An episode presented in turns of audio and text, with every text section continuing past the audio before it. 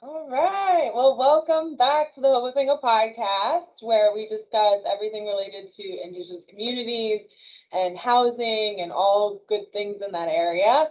Um, I'm your host, Crystal Cedino. I'm the Training and Development Manager for the Native Learning Center.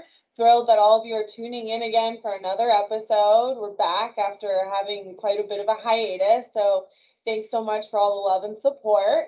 I have a wonderful co-host with me. Um, go ahead and introduce yourself, Cora. Hello, everybody. I'm Cora Anthony, and I'm the Training and Development Specialist for the Native Learning Center.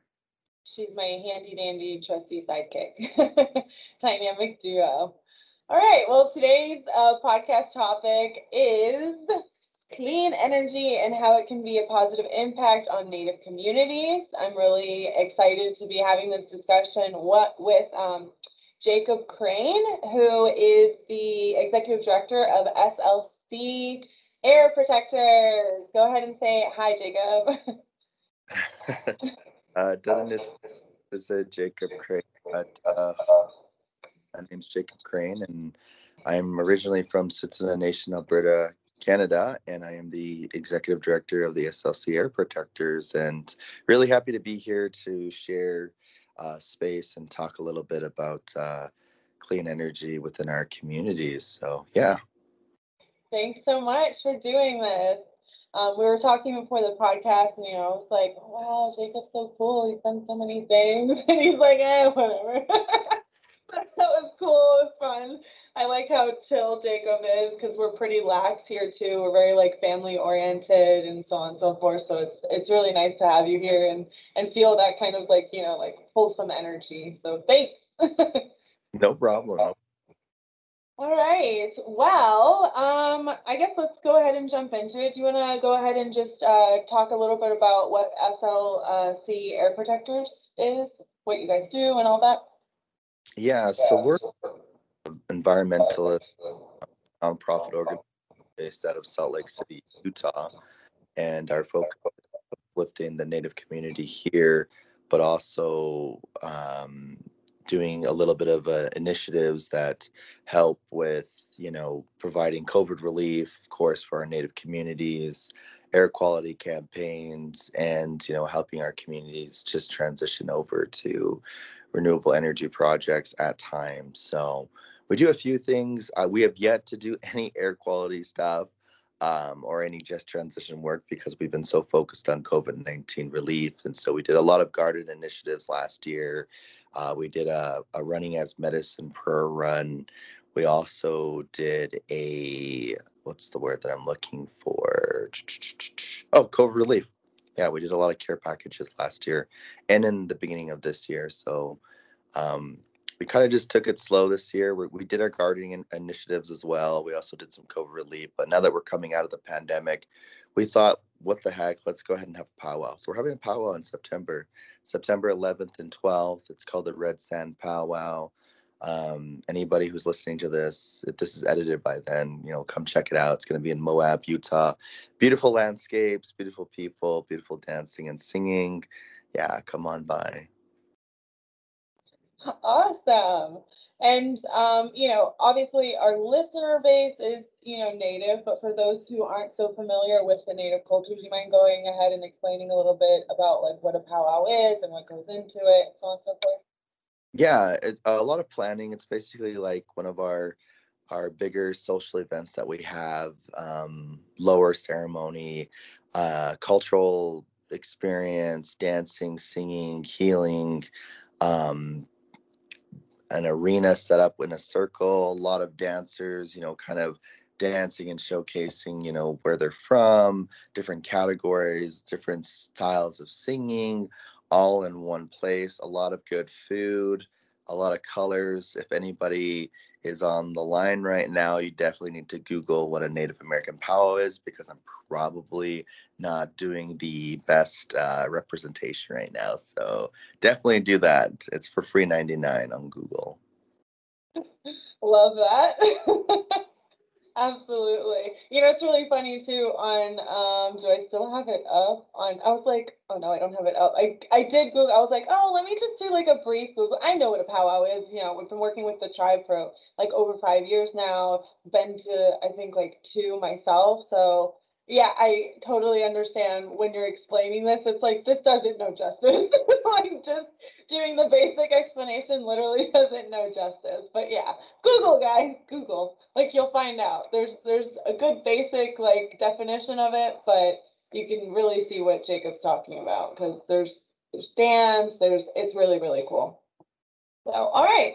Well, um I know that, you know, we're here to really talk about clean energy and how can it, you know, be a positive impact with the native community. So let's go ahead and like jump into that. Like how how did you get into, I guess, that area and then where are you at with it and all that good stuff?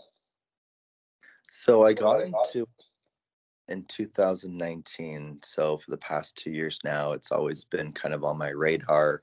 I was working within my own community as the renewable energy project manager. And so um, I took the job because I've, I've just always wanted to do something in the clean energy um, field. And so I, I took it and I started learning really quickly that, you know, it's about consolidating your energy usage and making sure that your homes, your buildings are retrofitted with with the proper materials. So that's like HVAC systems, that's weather, I think it's called like weatherizing your house. And so I spent a lot of time on the Navajo Nation. I spent a lot of time in, in my community. And so just making sure that your windows are sealed up nice, your doors are sealed up nice, um, you're using the proper HVAC system, that it's not an older system. Um, so you basically consolidate that, making sure you're shutting off your lights when you leave your home. Um, there are sleeping uh, sleeper uh, energy consumers. You know that coffee pot, that microwave. You know, unplug those when you leave. Um, there's all kinds of ways to consolidate that energy usage, and you know, just making that just transition over within yourself. And um, there's a lot of stuff. You know. Uh, we were looking at projects like as far as like solarizing the community, putting on uh, photovoltaic arrays, which is basically solar panels. So we say PVs, putting PVs on homes, um, doing feasibility studies with that, um, making sure that this was the proper renewable energy project that we were getting into for the tribe, and and then pa- the pandemic hit. That was a lot of fun. That was a lot of fun. So because my my position within my community was um, basically sponsored through the provincial government, which is basically the state. Um, they slashed the funding, so I was I was let go. I was one of those. I think it was like 10 million, 8 million Canadians that lost their jobs. So it's the only time ever I'm ever going to refer to myself as Canadian. By the way, I'm not Canadian. I'm First Nations, and so I lost my my job, my position, and then I uh, I wandered around for about a week and then I got a call from somebody back in Utah. And so I, I've lived in Utah and within my community, that's it. I've never lived anywhere else between the two places. I've always been bouncing back and forth because Calgary is like, it's wonderful. You know, you get a lot of city, Tsuut'ina, you get a lot of, you know, the reserve country, beautiful you know, Utah, you get a lot of Red Rock, you get a lot of Salt Lake City. And so they invited me to take on this position as the executive director. And so I took it. I said, what the heck, let's do this. You know, it's it's a cool group, you know, with an interesting name, but it's an executive director position. And so I've never had that before. And so I took it, went down back down to Utah. Um, and we were right in the middle, like right at the beginning of the pandemic. It just hit the Navajo. Um, I think there was like a couple hundred cases at that time. I think it was like 400 cases.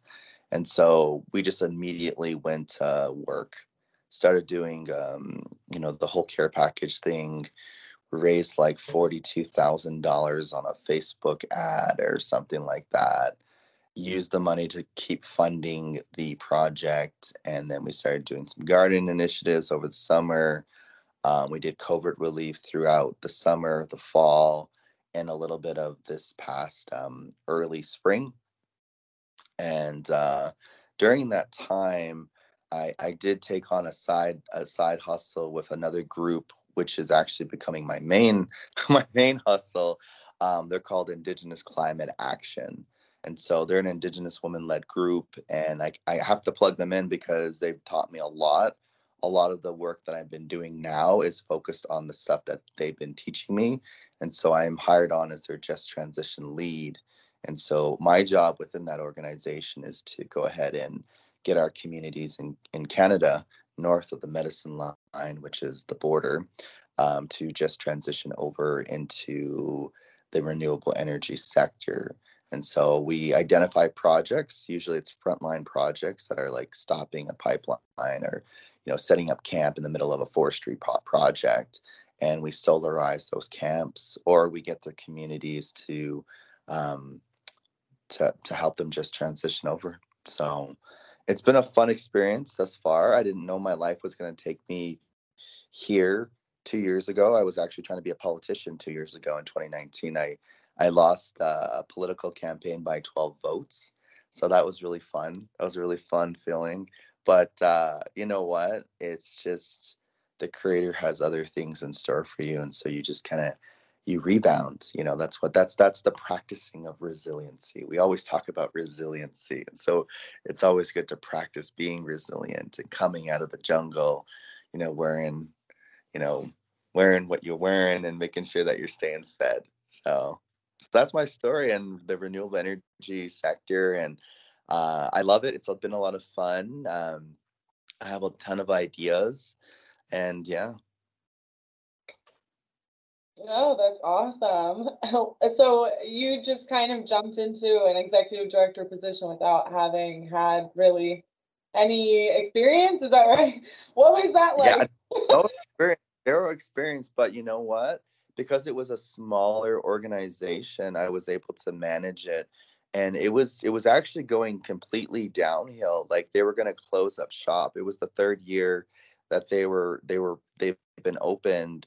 And so when they reached out to me, they were like, "Well, this is what our budget is, and this is what we've been doing." And I'm like, we're gonna go this way and then we just kind of went like this and so whoever whoever takes over the position after i i leave and i i promise them you know a little bit more because i'm transitioning out um, I, I definitely want to focus more on ica stuff which i have been for the past um, three months that i've been hired on over there but that rep that the represent the not the representation the reputation that i built for that organization like I took them from nobody knows what they do to now everybody knows that they're there to serve the indigenous community. And we've just built like 20 to 30 partners that actually will fund projects that we that we do.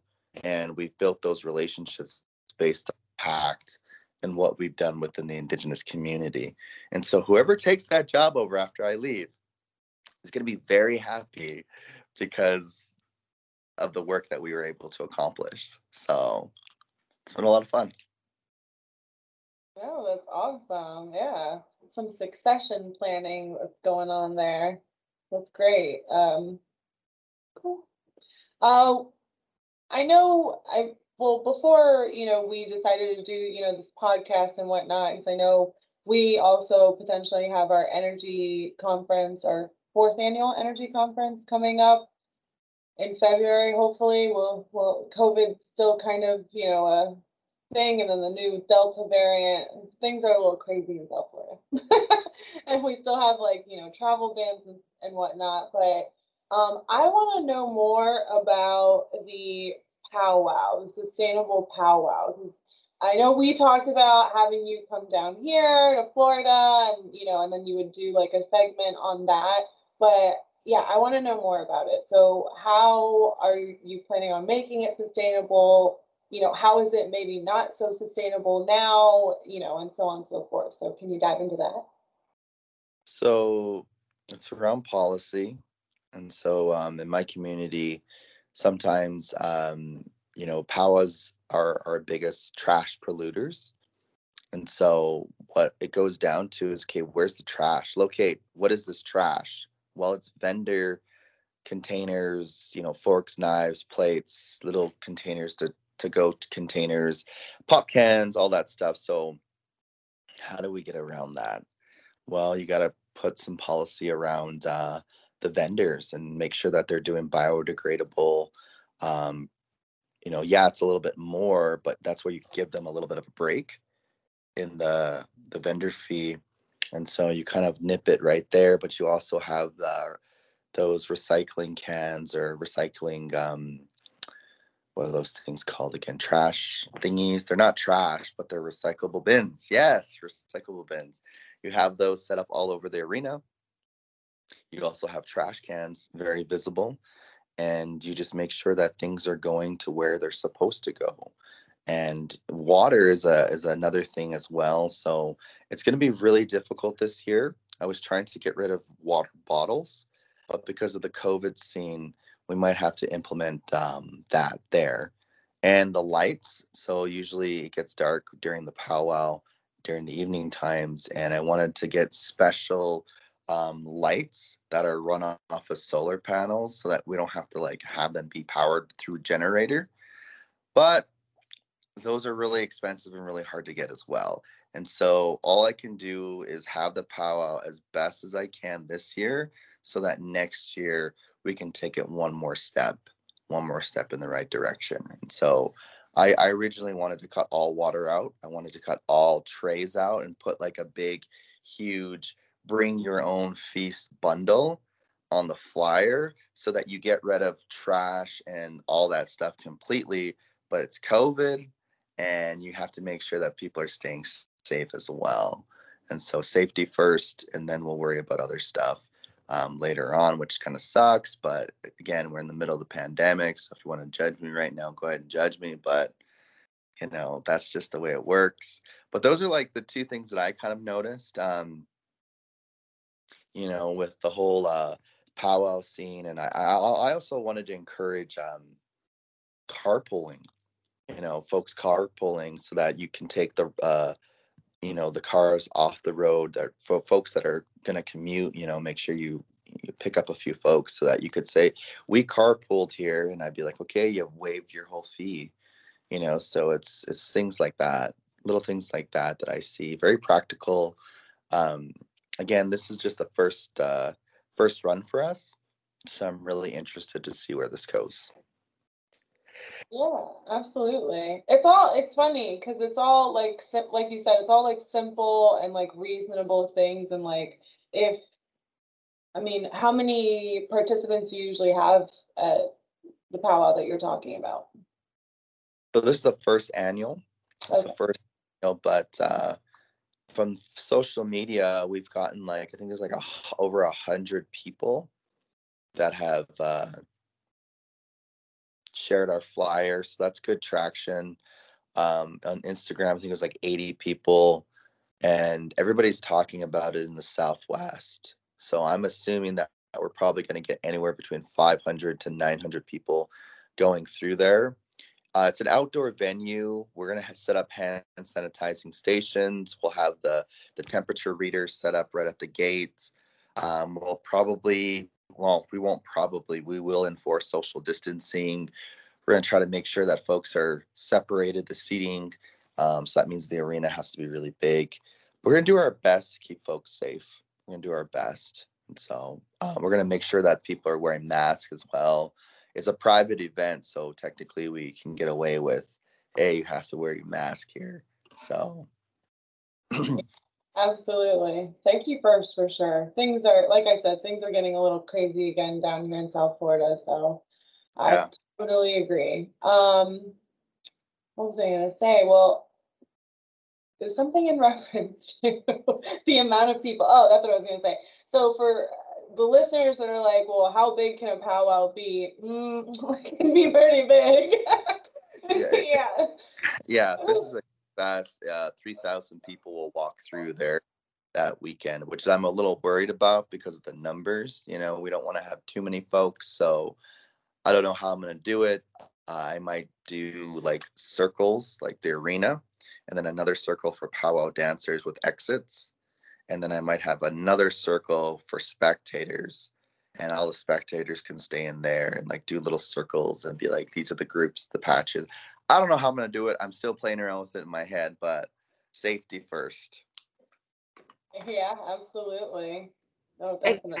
Can I add something? Yeah. Sure. I think it's also like a very good time to use the powwow to kind of educate the people. You have an opportunity to, well, we're using water bottles right now because of COVID, but moving forward, like let's move into like I know Crystal and I do it and we carry our own all day, every day. So it's like it it also allows you, even though you're not gonna be able to implement all the sustainable changes this year because of COVID, but to bring the community together and use it as a as a moment to educate them of moving forward this is what you could do. So it's also a, a teachable moment i think. Yeah, for sure. I think it also starts with like the younger generation, right? So like, you know, you, you're teaching, I mean, I, here, at least in South Florida, when the tribe has the powwow, there are so many kids and uh, like you have kids also dancing and like, you know, so I feel like if you start implementing or trying to move forward in that manner, they see it and then they're like, oh yeah, no, this is, this is a better way of doing it because we're not polluting our earth. We're, you know what I mean? We're eliminating uh, the use of like you know plastics and and all of that stuff. So and I think it's a great idea to you know lessen the fees uh, with the vendors if they're you know if you're implementing certain like rules and restrictions and, and stuff like that. So I think that's really cool. How, I mean, like, how did you come up with this idea to try and do it that way? Somebody, so two things. Um, I used to run my my home community powwow, and that one that one's huge. Like there's like seven seven to ten thousand people that roll through um, throughout the weekend. Um, it's just huge. And then the powwow would, would happen, and then it would end, and then there would be like a plane blew up like right there in the middle of their you know the area that the powwow you know would be in, and it was just trashed. I'm like, okay, how do we get rid of the trash? How do we get rid of this trash? And so I'm like, we got to put some policy around the uh, the food vendors. And then I heard that somebody had a environmentally friendly powwow um, where they didn't have any water bottles, and so they were giving out those. Uh, you know those cups um, i, I want to say they're like steel cups or whatever they were giving folks those uh those things for the water and then they had water stations set up. The problem with that is, covid. I mean we just can't have people touching you know the the the the the, the i don't know what the heck those things are called but we can't have people touching those and then touching you know cups and sharing cups like so i'm like okay this time around we got to have water bottles because that's just to to promote you know the safety of our our native communities and the last thing i want is for somebody to take that home with them back to their community. And so again we could cancel this event. This event could get canceled at the end of august early september based on the delta variant numbers. And so it's not we're not out of it not out of it at all but what i can do is make sure to take the the necessary precautions of you know wear a mask, social distance. You know, we're here to dance. The only time you can take your mask off is in the arena. Um, make sure that we're keeping the spectators from the dancers and singers and make sure that they have those exit points so that, you know, they're utilizing safety. So, yeah. No, that's great. Yeah, absolutely. I think one thing that always comes to mind when, you know, we're talking about sustainability and, you know, energy and whatnot, like, yes, it can be expensive, you know what I mean? Like you were talking about the solar panels and, you know, you know, going that route and having, you know, um, trying to avoid the use of generators and so on and so forth. And I think a lot of the time we tend to think that you have to do these like extravagant things in order to be energy, you know, efficient and whatnot. And you were mentioning it earlier, like with the homes, like just making sure your windows are sealed, making sure that, you know, um, like just little things like avoiding the use of, you know, plastic bottles if you can. Like you can do that in your own home. I don't have, I actually stopped buying water bottles a, like a few years ago because I ended up carrying around an aquarium. That's what our, our uh, compliance director says. So, you know, you don't have to do these crazy things. And I think that's something that is, you know, important to mention because a lot of the time I think when we think of energy and sustainability, it's like, oh, it's super pricey, it's not affordable or, you know, whatnot. And it's like, no, it's just making like these small changes, you know, and and adapting how, you know, from how we used to do things. Yeah, yeah. Just you know, I think we, if we can get our people to buy in at that, you know, micro level of practice, you know, then maybe those people can influence tribal communities, you know, the chairmans, the council, um, CEOs, presidents of our communities, and you know, corporations to start to let's see what that looks like on a larger scale, and hopefully we can put up some, you know, larger, you know, windmills or solar panels or run of the river projects, you know, micro hydro, whatever that may look like within our communities because our community wants it because they're all doing it. Yay. All of this is great information. Thank you, Jacob. Did you have anything else that you wanted to bring up, mention, you know, uh, plug in maybe? Um, I'll just plug this at the end here. Uh, you know, our, we always talk about sovereignty within our communities and you know practicing our sovereignty or you know flexing our sovereignty. Well a- another way to flex sovereignty is to get our communities to just transition over from you know the coal and oil and gas industry to renewable cleaner energy um, solutions. And so that's flexing sovereignty is being able to say we're powered 100% from renewable energy projects and it's working for our community and now we're selling back to the grid. So our community is making money from the grid and from our renewable energy projects. And we're also training our young people to build these projects and they're also being managed by our people for the community. So just want to plug that in and that's what sovereignty looks like from an energy solutions viewpoint. So make sure you know, anybody who's listening to this, you know, you want to talk about sovereignty, let's talk about sovereignty. So, and then food sovereignty is the next thing. Just kidding. Okay. no, no, you're right. To me on food sovereignty, right? What? That sounds like a second podcast on food sovereignty. Yeah, I, I agree. Becoming your own utility company. Like I know that's a huge, you know, thing for Native communities as well. Like I think that'd be incredibly beneficial. So yeah, maybe food sovereignty is another podcast, Jacob. No. All right. Well, thank you so much for joining us today. We definitely appreciate you being here and having all the banter that we've been having. Um, with Wait. that, oh, go ahead. Wait. Go ahead. I gotta plug something else in. Okay. Um, beware of false energy solutions that don't actually work for our communities. Um, Teslas are great, they're great, but not everybody can access those um, due to the price of electricity and the um, the hookups within our communities. They're just they just don't exist. Um, there's certain areas. I'm not saying that it's a bad transition, but there are certain transition are projects that just don't work. And you know, you try to turn on a battery powered car, electric powered car in negative 30 degrees, it's just not going to work.